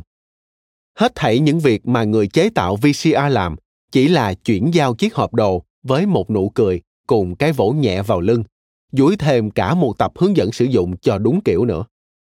Bất kể người bán dạo nào cũng sẽ bảo bạn rằng họ không đời nào làm thế. Một lần, khi tôi qua chơi nhà Ron trên hẻm núi Coldwater, ngồi vắt vẻo trên một chiếc ghế đẩu cao nghẹo trong căn bếp của ông. Ông đã chỉ cho tôi thấy rau bán thực sự là thế nào. Ông kể chuyện ông vừa mới dùng bữa tối cùng với diễn viên Ron Silver, người thủ vai ông bạn Robert Shapiro của Ron trong một bộ phim nói về vụ xử O.J. Simpson. Ron nói, người ta cạo một mảng sau gáy Ron Silver để ông ấy có một mảng hói. Vì anh biết đấy, Bob Shapiro có chỗ hói sau đầu mà. Thế là tôi bảo với ông ta, anh phải dùng GLH thôi. Một trong những sản phẩm đầu tay của Ron là chiếc bình phun được thiết kế để làm dày tóc và che những mảng hói. Tôi bảo với ông ta, nó sẽ làm anh trông rất ổn. Khi nào phải vào cảnh phim, anh lại gội sạch đi là được. Đến lúc ấy, một tay bán hàng bình thường sẽ dừng lại. Câu chuyện chỉ là thứ ngoài lề không hơn. Chúng tôi còn đang bàn luận về lò nướng xiên Showtime. Trên chiếc bàn bếp ngay trước mặt chúng tôi là một chiếc Showtime đang quay gà. Ngay bên cạnh lại là chiếc lò Showtime đang nướng sườn thăng. cả cỗ máy chế biến mì Ý của Ron đang chạy ro ro và ông còn đang nướng ít tỏi cho chúng tôi dùng trong bữa trưa nữa. Nhưng giờ thì ông đã kể cho tôi nghe về GLH, chỉ cho tôi thấy những phép màu của nó. Ông bước rất nhanh về phía một cái bàn kề mé bên kia phòng, vừa đi vừa nói. Người ta vẫn luôn hỏi tôi, Ron à, anh lôi cái tên GLH từ chỗ nào thế? Tôi tự chế ra đấy. Great looking hair, tức bộ tóc bảnh chọe. Ông nhặt lên một chai. Chúng tôi tạo ra đến chín màu khác nhau. Đây là đen ống này. Ông lấy một cái gương tay và soi nghiêng đầu để có thể nhìn thấy mảng hói của mình. Nào, giờ thì việc đầu tiên tôi sẽ làm là xịt vào những chỗ không cần đến nó. Ông lắc cái lọ và bắt đầu xịt một vòng tròn quanh đầu, vừa làm vừa giải thích. Rồi tôi sẽ đi đến chính vị trí ấy. Ông chỉ vào mảng hói trên đầu. Đúng chỗ này. Được rồi. Giờ thì để nó khô cái đã. Khâu chảy màu quyết định đến 50% là nó sẽ đẹp cỡ nào. Ông bắt đầu chải hăng hái và thoát nhiên, mái đầu của ông trông cứ như được phủ đầy tóc vậy. Tôi thốt lên. Wow! Ron đỏ bừng mặt. Và anh nói với tôi wow. Đó cũng là lời mà tất cả mọi người nói. Wow! Đó là lời mọi người nói với những ai dùng GLH. Wow! Anh thử ra ngoài mà xem. Ông tóm chặt lấy tay tôi và kéo ra ngoài tầng trên. Nếu anh đứng ở ngoài nắng chói hay buổi ban ngày, anh không thể nói là tôi có một mảng hói phía sau đầu được. Nó trông y hệt như tóc, mà không phải là tóc. Một sản phẩm ra gì đấy chứ? Nó siêu phàm luôn. Bất cứ loại dầu gội nào cũng quét sạch đi được. Anh có biết ai sẽ là ứng cử viên tuyệt vời cho món hàng này không? Al Gore đấy. Anh có muốn biết nó gây cảm giác thế nào không? Ron nghiêng chỗ sau đầu về phía tôi. Tôi thốt lên. Wow! Và cứ chăm chăm ngắm nghía mặt trong mặt ngoài mái tóc của ông. Nhưng kẻ rao bán trong Ron Popel chưa thấy hài lòng. Tôi phải chạm vào đầu ông cơ. Tôi đã làm. Nó giống y như tóc thật luôn. 5.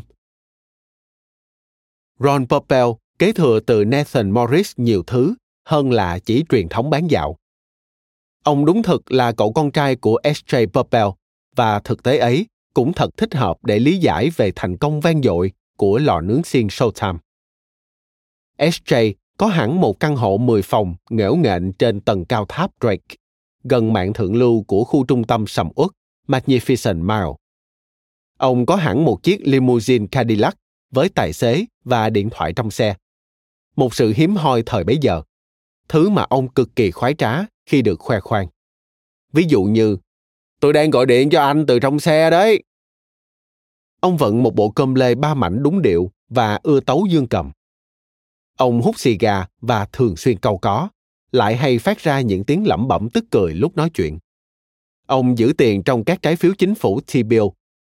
Triết lý của ông được thể hiện bằng một loạt những câu dí dỏm.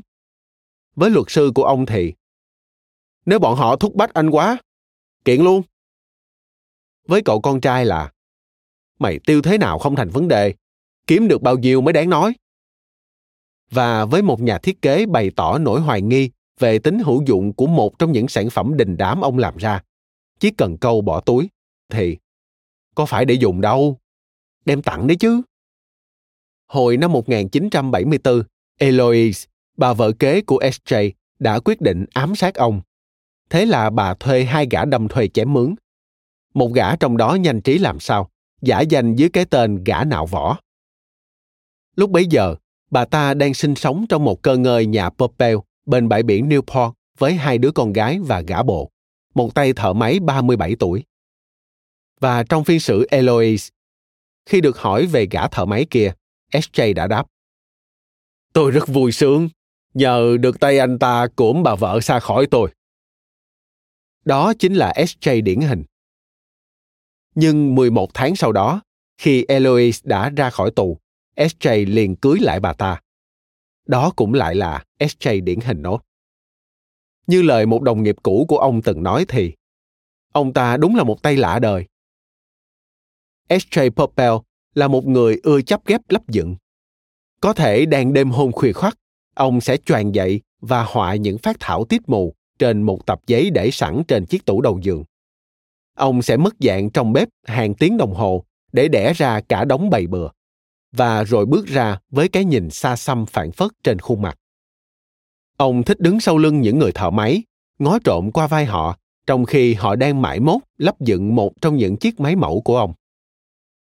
Khoảng cuối tứ tuần, đầu ngũ tuần, ông hầu như hoàn toàn chuyên tâm vào nhựa, chuyển tải lại tất cả những nguyên lý cơ bản của nhà bếp với nét tinh nhạy tài tình hiện đại.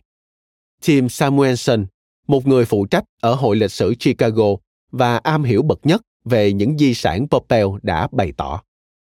Anh em nhà Popel chế ra những chiếc rây bột xinh đẹp này. Họ luôn sử dụng những sắc màu tương phản hoặc kết hợp giữa loại nhựa mờ đục với những đường nhựa xoắn nửa trong suốt. Samuelson bắt đầu trở nên hào hứng với tất cả mọi thứ của nhà Popel kể từ sau khi ông có được một chiếc máy làm bánh rán vừng nguyên bản của anh em Popel. Nhựa màu trắng đỏ, món đồ mà ông cảm thấy có những đường sọc tuyệt đẹp. Đến tận bây giờ, trong căn bếp trên cao ngất của khu Hyde Park, ông vẫn dùng Chopomatic trong khâu chuẩn bị các nguyên liệu món salad. Luôn có chút khác biệt tí xíu so với những gì ông ấy làm. Samuelson nói tiếp. Lấy thí dụ là cái máy đánh trứng tự động Propel. Trông nó chỉ như một cái dao bay bình thường thôi. Nhưng nếu anh siết chặt tay cầm, thì lưỡi dao sẽ xoay vừa vặn để đánh nhuyễn được món trứng chiên. Walter Hobst, một nhà thiết kế từng làm việc với anh em nhà Propel nhiều năm trời, nói rằng lề lối làm việc của SJ là đưa ra một chủ đề tổng quát nào đó. Ông sẽ xuất hiện vào buổi sáng, rồi nói về thứ gì đó kiểu như Hobbes bắt chước giọng nói cấm cẳng của SJ. Chúng ta cần một cách hay hơn để sắc bắp cải. Đó là đam mê, thứ đam mê chính hiệu con nai vàng. Một buổi sáng, ác hẳn là ông vừa mới ăn bữa xong, bởi vì ông đến làm việc, gọi tôi và nói, chúng ta cần có cách gọt vỏ bưởi hay hơn. Ý tưởng họ đưa ra là một chiếc dao gọt lưỡi kép với hai lưỡi dao cách nhau khoảng 2,5 cm, để lớp vỏ ở cả hai phía quả bưởi sẽ được tách ra đồng thời. Hobbes kể lại, có một tiệm thực phẩm nhỏ cách vài dãy nhà. Thế nên, SJ kêu tài xế đi kiếm bưởi về. Bao nhiêu? 6. Rồi, khoảng vài tuần sau, 6 chuyển thành 12 và 12 chuyển thành 20. Cho đến khi chúng tôi gọt vỏ 3 tới 40 quả bưởi mỗi ngày. Tôi không rõ là liệu tiệm thực phẩm bé nhỏ đấy có bao giờ biết chuyện gì đã xảy ra không nữa. Phát kiến tuyệt nhất của S.J. Popel không thể là gì khác ngoài Vec-O-Matic. Ra mắt thị trường hồi năm 1960. Về cơ bản là một chiếc máy chế biến thức ăn, một chiếc Cuisinart không cần có motor. Nói thêm, Cuisinart là một nhãn hiệu dụng cụ làm bếp cỡ nhỏ, đặc biệt là các loại máy chế biến thức ăn với tên gọi Cuisinart. Đây là một trong những hãng dụng cụ làm bếp phổ biến đầu tiên ở nước Mỹ, được Carl Sontheimer sáng lập năm 1971 và trở thành nhãn hiệu hàng đầu ở Mỹ. Trở lại nội dung chính. Trái tim của dụng cụ này chính là một loạt các lưỡi dao mảnh và sắc, căng như dây đàn guitar giữa hai vòng kim loại phủ Teflon, được chế tạo ở Woodstock, bang Illinois, từ chất liệu Alcoa 364, một loại nhôm đặc biệt. Nói thêm, Teflon là tên thương hiệu của một chất polymer do nhà khoa học Roy Blunkett, sinh năm 1910, mất năm 1994, khám phá vào năm 1938. Sản phẩm này được hãng DuPont tung ra thị trường từ năm 1946. Đây là một hóa chất hữu cơ chứa fluor, có tính chất chịu nhiệt và không kết dính. Trở lại nội dung chính. Khi hai vòng đai thẳng hàng nhau, các lưỡi dao chạy song song, một củ khoai tây hay hành tây được đẩy qua sẽ hiện ra thành những lát tuyệt hảo. Nếu vòng nhôm ở trên xoay đi, các lưỡi dao lại tạo thành đường chéo song song và một củ khoai tây hay hành tây được đẩy qua sẽ biến hình thành những hạt lựu đều đặn. Hai vòng nhôm được cố định trong một bộ khung nhựa đẹp mắt, với một cần đẩy để đưa rau củ qua các lưỡi dao. Xét về mặt kỹ thuật, Vecomatic đúng là một thắng lợi. Phương pháp chế tạo các lưỡi dao đủ mạnh để chống chịu cả đợt rau củ ồ ạt tràn vào đã nhận được một bằng sáng chế Mỹ. Nhưng nhìn từ phương diện thị trường thì nó lại đặt ra một vấn đề. Các sản phẩm của SJ cho đến nay vẫn được tiêu thụ bởi những người bán dạo trang bị cả một đống rau củ quả mang theo người đủ cho các màn biểu diễn trong suốt một ngày. Thế nhưng, Vegomatic lại quá tốt. Trong vỏn vẹn một phút đồng hồ, theo như tính toán của anh em nhà Purpell, nó có thể cho ra 120 miếng trứng, 300 lát dưa chuột, 1.150 sợi khoai tây hay 3.000 mẫu hành tây sắc hạt lựu. Nó có thể đánh sạch khối lượng rau quả vẫn thường sử dụng cho cả ngày chỉ trong vòng vài phút ngắn ngủi. Người rau hàng không thể nào bán cho 100 người một lúc được. Anh ta phải rao cho cả trăm nghìn người. Vegomatic cần phải được bán trên truyền hình. Và một trong những người bán dạo đầu tiên nắm bắt được thực tế này chính là Ron Purpell. Mùa hè năm 1964, ngay sau khi chiếc Vegomatic được giới thiệu, Mel Corey đã hiệp lực cùng Ron Purpell trong một công ty có tên gọi Ronco. Họ quay một đoạn quảng cáo cho Vegomatic với chi phí 500 đô la. Một màn rao bán đầy đủ lệ bộ được co lại trong vỏn vẹn 2 phút, phát đi từ Chicago và phủ sóng tới tất cả các thị trấn xung quanh vùng Trung Tây. Họ gọi điện chào hàng tới các bách hóa tổng hợp và thuyết phục các cửa hàng ấy lấy Vegomatic về theo lối bán hàng có bảo đảm. Nghĩa là bất cứ món đồ nào các cửa hàng không bán được sẽ được hoàn trả. Rồi họ đến đài truyền hình địa phương, mua gói quảng cáo trong vòng 2 đến 3 tuần với khung phát sóng rẻ nhất có thể, rồi cầu trời khấn Phật rằng như thế đã là đủ để lôi kéo khách mua đến cửa hàng. Corey kể, Chúng tôi lấy Vegomatic với giá sỉ là 3,42 đô la một cái. Họ bán lẻ 9,95 đô la và chúng tôi bán lại cho các cửa hàng với giá 7,46 đô la. Điều ấy nghĩa là chúng tôi có 4 đô la để tung hứng. Nếu tôi tiêu mất 100 đô la trên truyền hình, tôi sẽ phải bán 25 máy Vegomatic mới đủ hòa vốn. Vào ngày ấy, quá hiển nhiên là anh có thể dùng truyền hình để bán sản phẩm nhà bếp nếu anh là Procter Gamble. Nhưng lại không mấy rõ ràng là cách ấy có mang lại trò trống gì không nếu anh chỉ là Mel Corey và Ron Purpell. Hai gã bán lẻ mới vừa bước qua tuổi teen, rao bán chiếc máy sắc lát, thái hạt lựu liên hợp, chưa ai từng nghe tâm tiếng bao giờ. Họ đã đánh một canh bạc điên rồ và sửng sốt làm sao, việc làm ấy đã có đáp đền. Corey nói tiếp, hồi tưởng lại những năm tháng đầu tiên đầy mông lung ấy. Có một cửa tiệm ở Burt, bang Montana, tên là Hennessy. Ở đó, con người ta vẫn còn khoác áo và rơi. Cả thành phố hầu như thấp lè tè. Chỉ lác đác vài tòa nhà ba tầng. Có tất cả 27.000 dân cư và chỉ một đài truyền hình.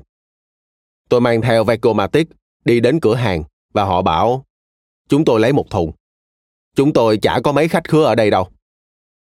Tôi tới đài truyền hình và chỗ đấy đúng thật một nơi hoang tàn.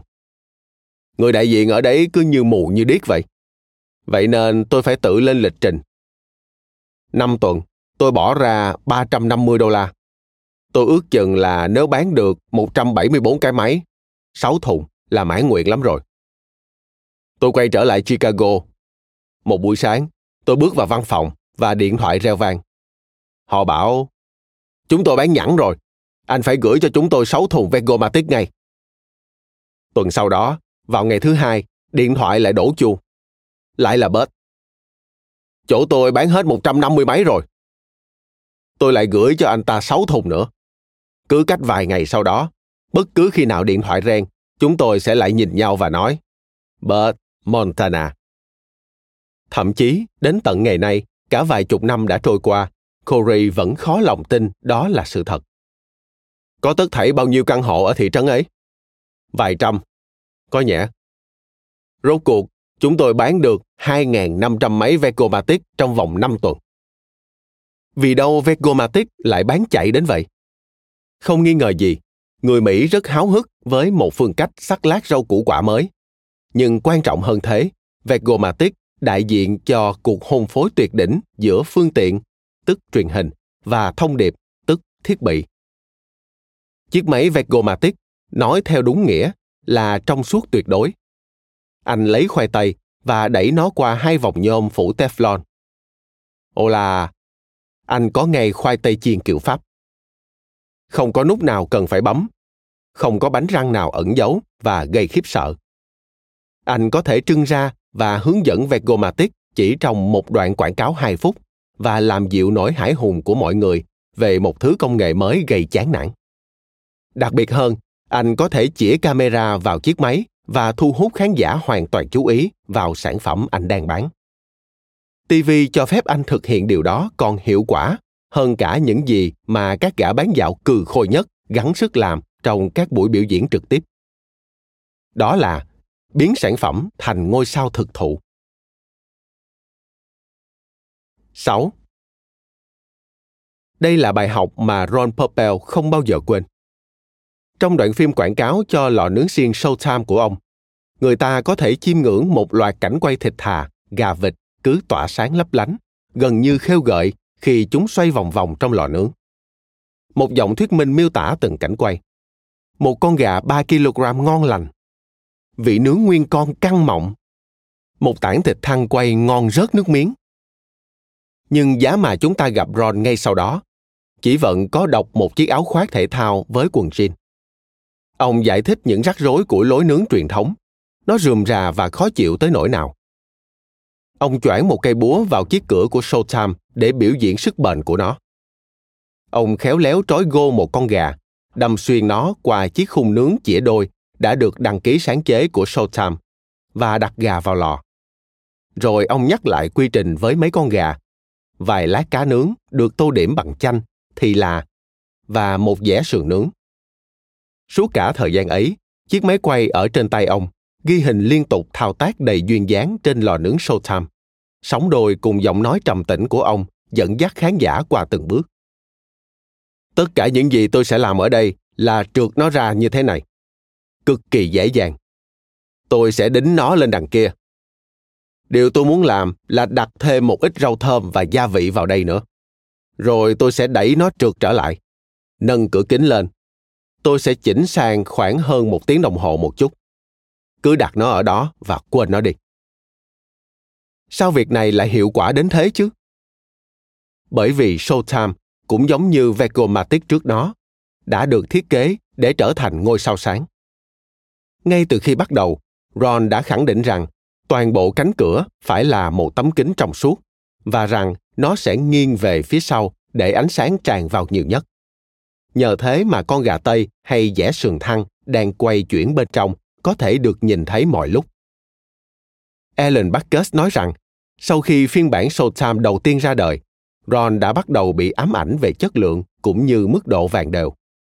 Ông còn đoán chắc rằng tốc độ quay của khung nướng vẫn chưa thật ổn. Chiếc máy nguyên bản quay 4 vòng một phút. Ron thực hiện một cuộc kiểm tra so sánh trong căn bếp nhà mình, chế biến hết con gà này tới con gà khác với những tốc độ khác nhau, cho đến khi quả quyết rằng tốc độ quay xiên tối ưu chốt lại phải là 6 vòng một phút. Ai đó có thể tưởng tượng ra một tay thạc sĩ quản trị kinh doanh mắt sáng màu nào đó nắm trong tay cả một mớ báo cáo nghiên cứu tập trung và tranh cãi rằng Ronco thực sự đã bán cho khách hàng sự tiện ích và lối sống khỏe mạnh. Và rằng thật ngu ngốc nếu tiêu phí hàng trăm nghìn đô la để sửa sang lại tác phẩm ấy chỉ nhằm kiếm tìm độ vàng đều ống ả hơn nhưng Ron thì hiểu rõ rằng chính vàng hoàn hảo cũng quan trọng hệt như việc cánh cửa kính đặt nghiêng vậy. Xét về mọi khía cạnh, thiết kế của sản phẩm phải hỗ trợ cho sự sáng rõ và tính hiệu quả của việc vận hành máy trong quá trình biểu diễn. Trông nó càng bắt mắt trên sân khấu thì sẽ càng dễ dàng để người rao bán có thể đi vào chỗ ngoặt và buộc người xem phải bỏ tiền ra. Nói cách khác, Giá thử Ron là người giới thiệu chiếc đầu máy video VCR. Ông không chỉ đơn thuần bán nó trong một đoạn phim quảng cáo là xong. Ông sẽ còn biến đổi chính bản thân chiếc VCR nữa để nó trở nên hợp lý hơn trên phim quảng cáo. Ví dụ, bộ phận đồng hồ sẽ không thể là thứ số hóa. Hẳn nhiên rồi, rủi như chiếc đồng hồ chưa cài đặt cứ nhấp nháy liên tục thì chỉ càng khiến người sử dụng ức chế mệt mỏi hơn mà thôi. Băng từ cũng không được đưa vào sau một cánh cửa đóng kín. Nó sẽ phải trưng ra lộ lộ trước mắt, hệt như con gà trong lò nướng xiên vậy. Nhờ vậy mà nếu nó có đang ghi, bạn sẽ nhìn thấy ngay lõi băng quay rì rì. Các chốt điều khiển sẽ không phải những cái nút ẩn kín đáo nữa. Chúng sẽ phải to hơn và chúng sẽ phát ra âm thanh lách tách làm yên lòng mỗi khi được nhấn lên nhấn xuống. Mỗi bước của quy trình ghi băng sẽ được đánh dấu bằng một số thứ tự to, rõ ràng để bạn có thể cài đặt và quên nó đi. Và liệu có phải một chiếc hộp đựng mỏng quẹt và thô lậu? Nhất định là không rồi. Chúng ta vốn vẫn sống trong nền văn hóa mà khái niệm hộp đen đồng nghĩa với kín bưng, khó hiểu. Chiếc VCR sẽ phải nằm trong lớp vỏ nhựa màu trắng đỏ, là lớp nhựa mờ đục điểm xuyết những đường vân nhựa nửa trong suốt, hay có thể sẽ làm bằng nhôm Ancoe 364, được sơn phết bằng những màu cơ bản táo bạo bắt mắt. Và nó sẽ ngự chễm chệ trên nóc chiếc tivi, không phải dưới gầm. Nhờ vậy mà mỗi lúc sớm giềng hay bạn bè của anh đến chơi, họ sẽ phải ngay lập tức dán mắt vào đó và thốt lên. Wow, anh có hẳn một cái Ronco Tapomatic cơ đấy. 7. Ron Popel không có được một tuổi thơ hạnh phúc. Ông kể với tôi. Tôi vẫn nhớ chuyện nướng một củ khoai tây. Chắc lúc ấy tôi mới khoảng 4 năm tuổi gì đó. Khi ấy, chúng tôi đang ở trong căn bếp của ông, vừa mới lấy ra một ít sườn thăn từ trong máy Showtime. Phải mất kha khá thời gian để kêu gọi những ký ức trở lại với ông bởi ông không phải là mẫu người đắm chìm vào quá vãng. Tôi không thể nuốt cả củ khoai nướng ấy vào bụng quá nhanh được, bởi vì lúc ấy tôi đói lắm. Thường thì Ron luôn hoạt động không ngừng nghỉ, thoăn thoắt hai tay thái sắc đồ ăn, hối hả qua lại. Nhưng giờ thì ông lặng yên. Cha mẹ ông đã đổ vỡ từ khi ông còn rất nhỏ. SJ rời đến Chicago, rồi mẹ ông mất tầm mất tích. SJ và người anh trai, Jerry, được chuyển tới một trường nội trú trên mạng New York. Tôi nhớ có gặp mẹ một lần nào đấy. Tôi không hề nhớ rằng có gặp bố khi nào. Chưa bao giờ. Cho đến lúc tôi chuyển tới Chicago năm 13 tuổi. Khi ở trong trường nội trú, điều tôi vẫn nhớ là những ngày Chủ nhật, thời điểm mà các bậc phụ huynh đến thăm con em, thì cha mẹ tôi chẳng bao giờ đến cả cho dù biết rằng họ sẽ không bao giờ xuất hiện, tôi vẫn dạo bước ra phía ngoài bờ rào và dõi mắt lên phía các nông trang và thấy con đường này. Ông phát một đường nhấp nhô lượng sóng bằng bàn tay để gợi ra một con đường trải dài xa tít tắp. Tôi vẫn nhớ mình đứng trên đường mà khóc, ngóng trong bóng dáng một chiếc xe từ đằng xa tới. Hy vọng rằng đó là cha mẹ mình và họ chẳng bao giờ đến cả đó là tất cả những gì tôi nhớ về trường nội trú. John lặng lẽ hoàn toàn. Tôi không thể nhớ đã từng có bữa tiệc sinh nhật nào trong đời hay chưa. Tôi chỉ nhớ rằng ông bà đã đưa chúng tôi đi và cả nhà chuyển tới Florida. Ông tôi thường trói chặt tôi vào giường. Tay, cổ tay và chân nữa. Tại sao? Vì tôi hay có thói gập bụng lại và đập đầu binh binh lên lên xuống xuống, bên này sang bên kia. Vì đâu? Ra sao? Tôi không biết nữa. Nhưng tôi nằm ngửa, xoải chân xoải tay.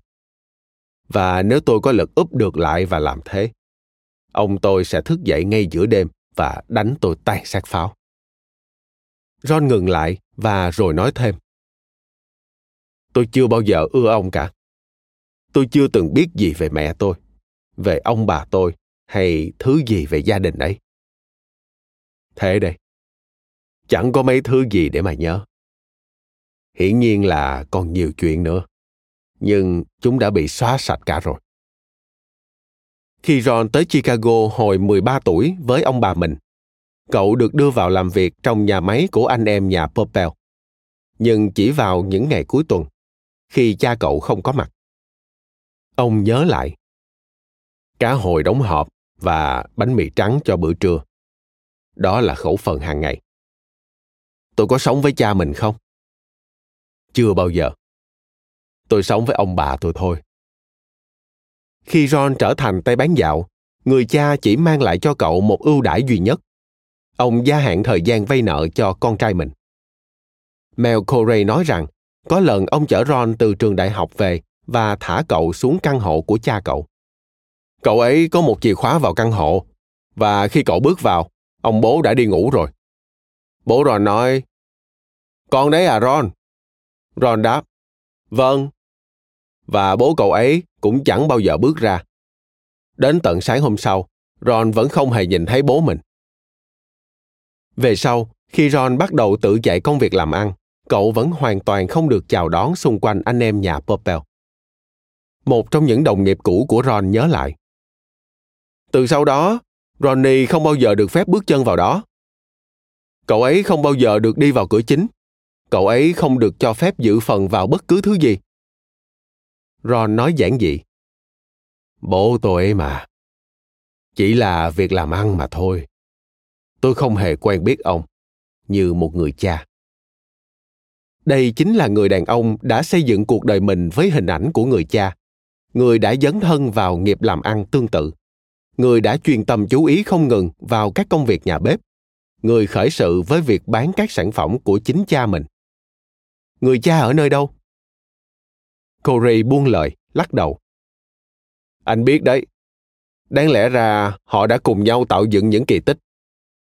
Tôi nhớ có lần, chúng tôi bàn tính với K-Tel về việc hợp sức với nhau, và họ nói rằng chúng tôi sẽ trở thành một cỗ máy chiến tranh hẳn hoi. Từ họ dùng đấy. Vâng, Ron và cha cậu. Đáng lẽ họ đã là một cỗ máy chiến tranh. Bất chấp tất cả những điều ấy, Ron dường như rất hiếm khi tỏ ra cay đắng. Một lần, tôi hỏi ông, ai là nguồn cảm hứng cho anh vậy? Cái tên đầu tiên được thốt ra dễ dàng. Người bạn thân Steve Wynn. Ông im lặng một lát rồi nói thêm. Cha tôi. Mặc kệ tất thảy, Ron vẫn tìm thấy ở tấm gương người cha nét truyền thống của thứ giá trị không thể cưỡng lại. Và Ron đã làm gì với truyền thống ấy? Ông vượt qua nó. Ông sáng tạo nên Showtime mà không chút hổ thẹn, xứng đáng là món đồ bếp xuất sắc, xét từng phân hào cắt bạc, vượt trên cả máy sắc rau quả Morris Metric, cả bàn não Dutch Kitchen, cả Chopomatic và Vegomatic kết hợp lại. Khi tôi ở Ocean Township đến thăm Arnold Morris, ông đã đưa tôi tới nghĩa trang do Thái trong vùng. Chess Ahelm Ames, trên vạt đỉnh đồi nho nhỏ ngay bên ngoài thị trấn. Chúng tôi lái chậm chậm qua những khu nghèo nàn trong thị trấn trên chiếc Mercedes trắng của Arnold. Hôm ấy là một ngày mưa. Ở Nghĩa Trang, một người đàn ông vận chiếc áo ba lỗ đứng ngay bên ngoài và uống bia. Chúng tôi đi vào qua cánh cổng nhỏ đã hoen rỉ. Đây là nơi tất cả bắt đầu. Arnold nói, ngụ ý rằng tất cả mọi người, cả một gia tộc bừng bừng khí thế và gây lộn ầm ĩ đều được chôn cất ở đây. Chúng tôi dạo bước qua các dãy bia cho tới khi tìm thấy các bia đá họ Morris ở một góc nhỏ. Ở đó có Nathan Morris với chiếc mũ rơm và cơn đau tim đúng lúc, ngay bên cạnh bà vợ ông, Betty. Cách đó vài hàng là vị trưởng tộc gia đình, Kidders Morris và vợ ông. Cũng cách đó vài dãy nữa lại là Irving Rosenblum, người đã gây dựng cả gia tài với các món đồ nhựa ở Long Island. Và rồi tất cả mọi người họ Popel sắp thành hàng ngay ngắn. Isadore, ông của Ron, người trí xảo như rắn, và vợ ông, bà Mary. SJ, người quay lưng lại với chính con trai mình. Anh của Ron, một kẻ yểu mệnh. Ron xuất thân từ mái nhà ấy, nhưng ông không phải là một người trong số họ. Arnold dạo bước chậm rãi giữa các bia mộ. Mưa nhảy nhót trên chiếc mũ lưỡi trai bóng chày của ông. Và rồi, ông thốt lên một câu dường như đúng đắn tuyệt đối. Anh biết đấy, tôi cá là anh sẽ không đời nào tìm thấy Ronnie ở đây đâu. 8. Một đêm thứ bảy nọ, Ron Popel tới trụ sở của mạng truyền hình mua sắm QVC. một tòa liên hợp sáng choang nép mình giữa những khu rừng của vùng ngoại ô Philadelphia. Ron vốn là khách thường xuyên của QVC. Ông thêm thắt vào các phim quảng cáo của mình bằng vài dịp thi thoảng xuất hiện trên kênh và trong suốt 24 tiếng đồng hồ kể từ thời điểm nửa đêm ấy, QVC đã cấp cho ông 8 khung chương trình trực tiếp, bắt đầu từ giờ Ronco, đặc biệt từ nửa đêm tới 1 giờ sáng. Ron đến cùng với cô con gái Shannon, người cũng đã khởi nghiệp bằng việc bán chiếc máy sấy thực phẩm điện Ronco vòng quanh hội chợ. Và kế hoạch sẽ là hai cha con họ thay phiên nhau suốt cả ngày. Khi ấy, họ rao bán phiên bản Digital Chalk Dial của lò nướng xiên Showtime, màu đen, chỉ bày bán trong một ngày duy nhất, với mức giá rất hời là 129,72 đô la. Trong trường quay, Ron đã chất 18 chiếc Showtime Digital Chalk Dial lên 5 xe đẩy giá gỗ. Từ Los Angeles, ông đã gửi qua đường chuyển phát nhanh liên bang cả vài tá container nệm xốp styrofoam chứa đủ thịt cho mỗi lần ghi hình trong ngày. 8 con gà Tây nặng 7 kg, 72 bánh kẹp thịt, 8 đùi cừu, 8 con vịt, 30 con gà có lẽ, hai tá hoặc từ tựa thế gà thơ Rock Cornish, vân vân. Kèm theo với chúng là các đồ trang trí, thịt cá hồi và một ít xúc xích vừa mới mua buổi sáng hôm ấy tại mấy siêu thị trong vùng Philadelphia.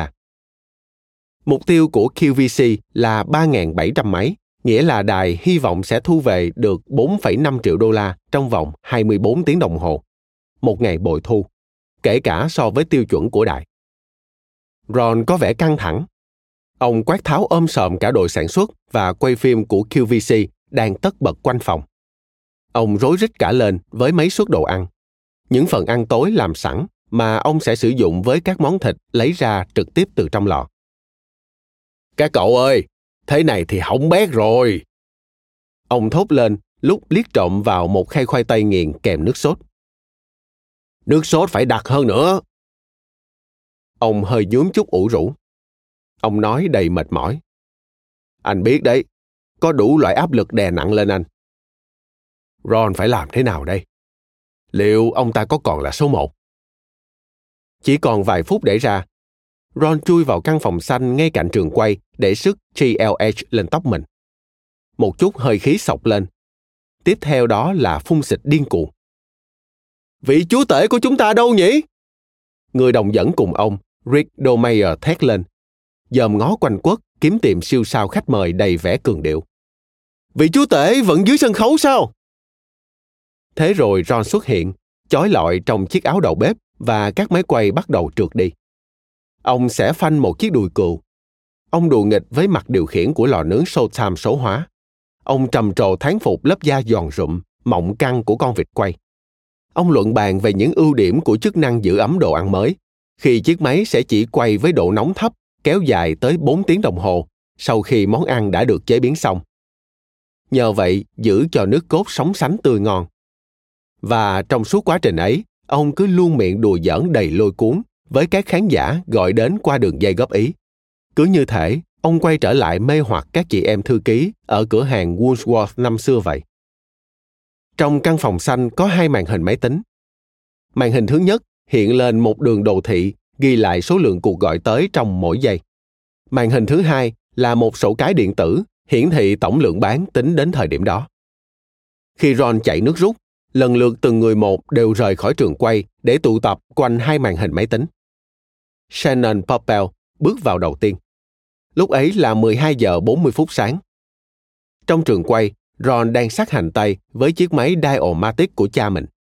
Shannon nhìn vào màn hình thứ hai và há hốc miệng kinh ngạc. Bước ra có 40 phút, vậy mà Ron đã vượt qua con số 700.000 đô la. Rồi một giám đốc của QVC bước vào. 12 giờ 48 phút, Ron đã bước hẳn lên 837.650 đô la. Hai nhà sản xuất của QVC bước tới. Một người trong họ chỉ vào màn hình thứ nhất, vốn đang biểu thị số lượng cuộc gọi. Ông hét toán. Nhảy lên! Nhảy lên nữa! Chỉ còn vài phút nữa, Ron lại ca tụng những đặc tính của chiếc lò nướng thêm một lượt nữa. Và, chắc chắn rồi, đường biểu thị tiếp tục lao thẳng lên. Khi khán giả trên toàn đất nước Hoa Kỳ phải rút ví của mình ra. con số trên màn hình thứ hai bắt đầu nhay nháy thay đổi, tăng lên những khoản trị giá 129,72 đô la, gồm cả chi phí vận chuyển và tiền thuế. Anh thấy không? Chúng ta sắp đạt tới một triệu đô la chỉ trong một tiếng đầu tiên. Một người ở QVC bảo thế và có cả nỗi kinh hãi trong giọng nói của ông. Đúng lúc ấy, ở phía kia của căn phòng, cánh cửa mở toang, một người đàn ông xuất hiện, vai thõng xuống và ủ rũ, nhưng khuôn mặt thấp thoáng nét cười. Đó là Ron Purpell, người đã sáng chế ra chiếc lò nướng xiên hữu dụng trong căn bếp của ông, rồi bước ra ngoài và tự mình rao bán nó. Một khắc lặng phát, rồi cả phòng đứng bật dậy hò reo tán thưởng. Ngày 30 tháng 10 năm 2000. Cảm ơn bạn đã lắng nghe podcast Thư viện Sách Nói. Tải ngay ứng dụng Phonos để nghe trọn vẹn sách nói của kỳ này bạn nhé. Hẹn gặp lại bạn trong các podcast sau.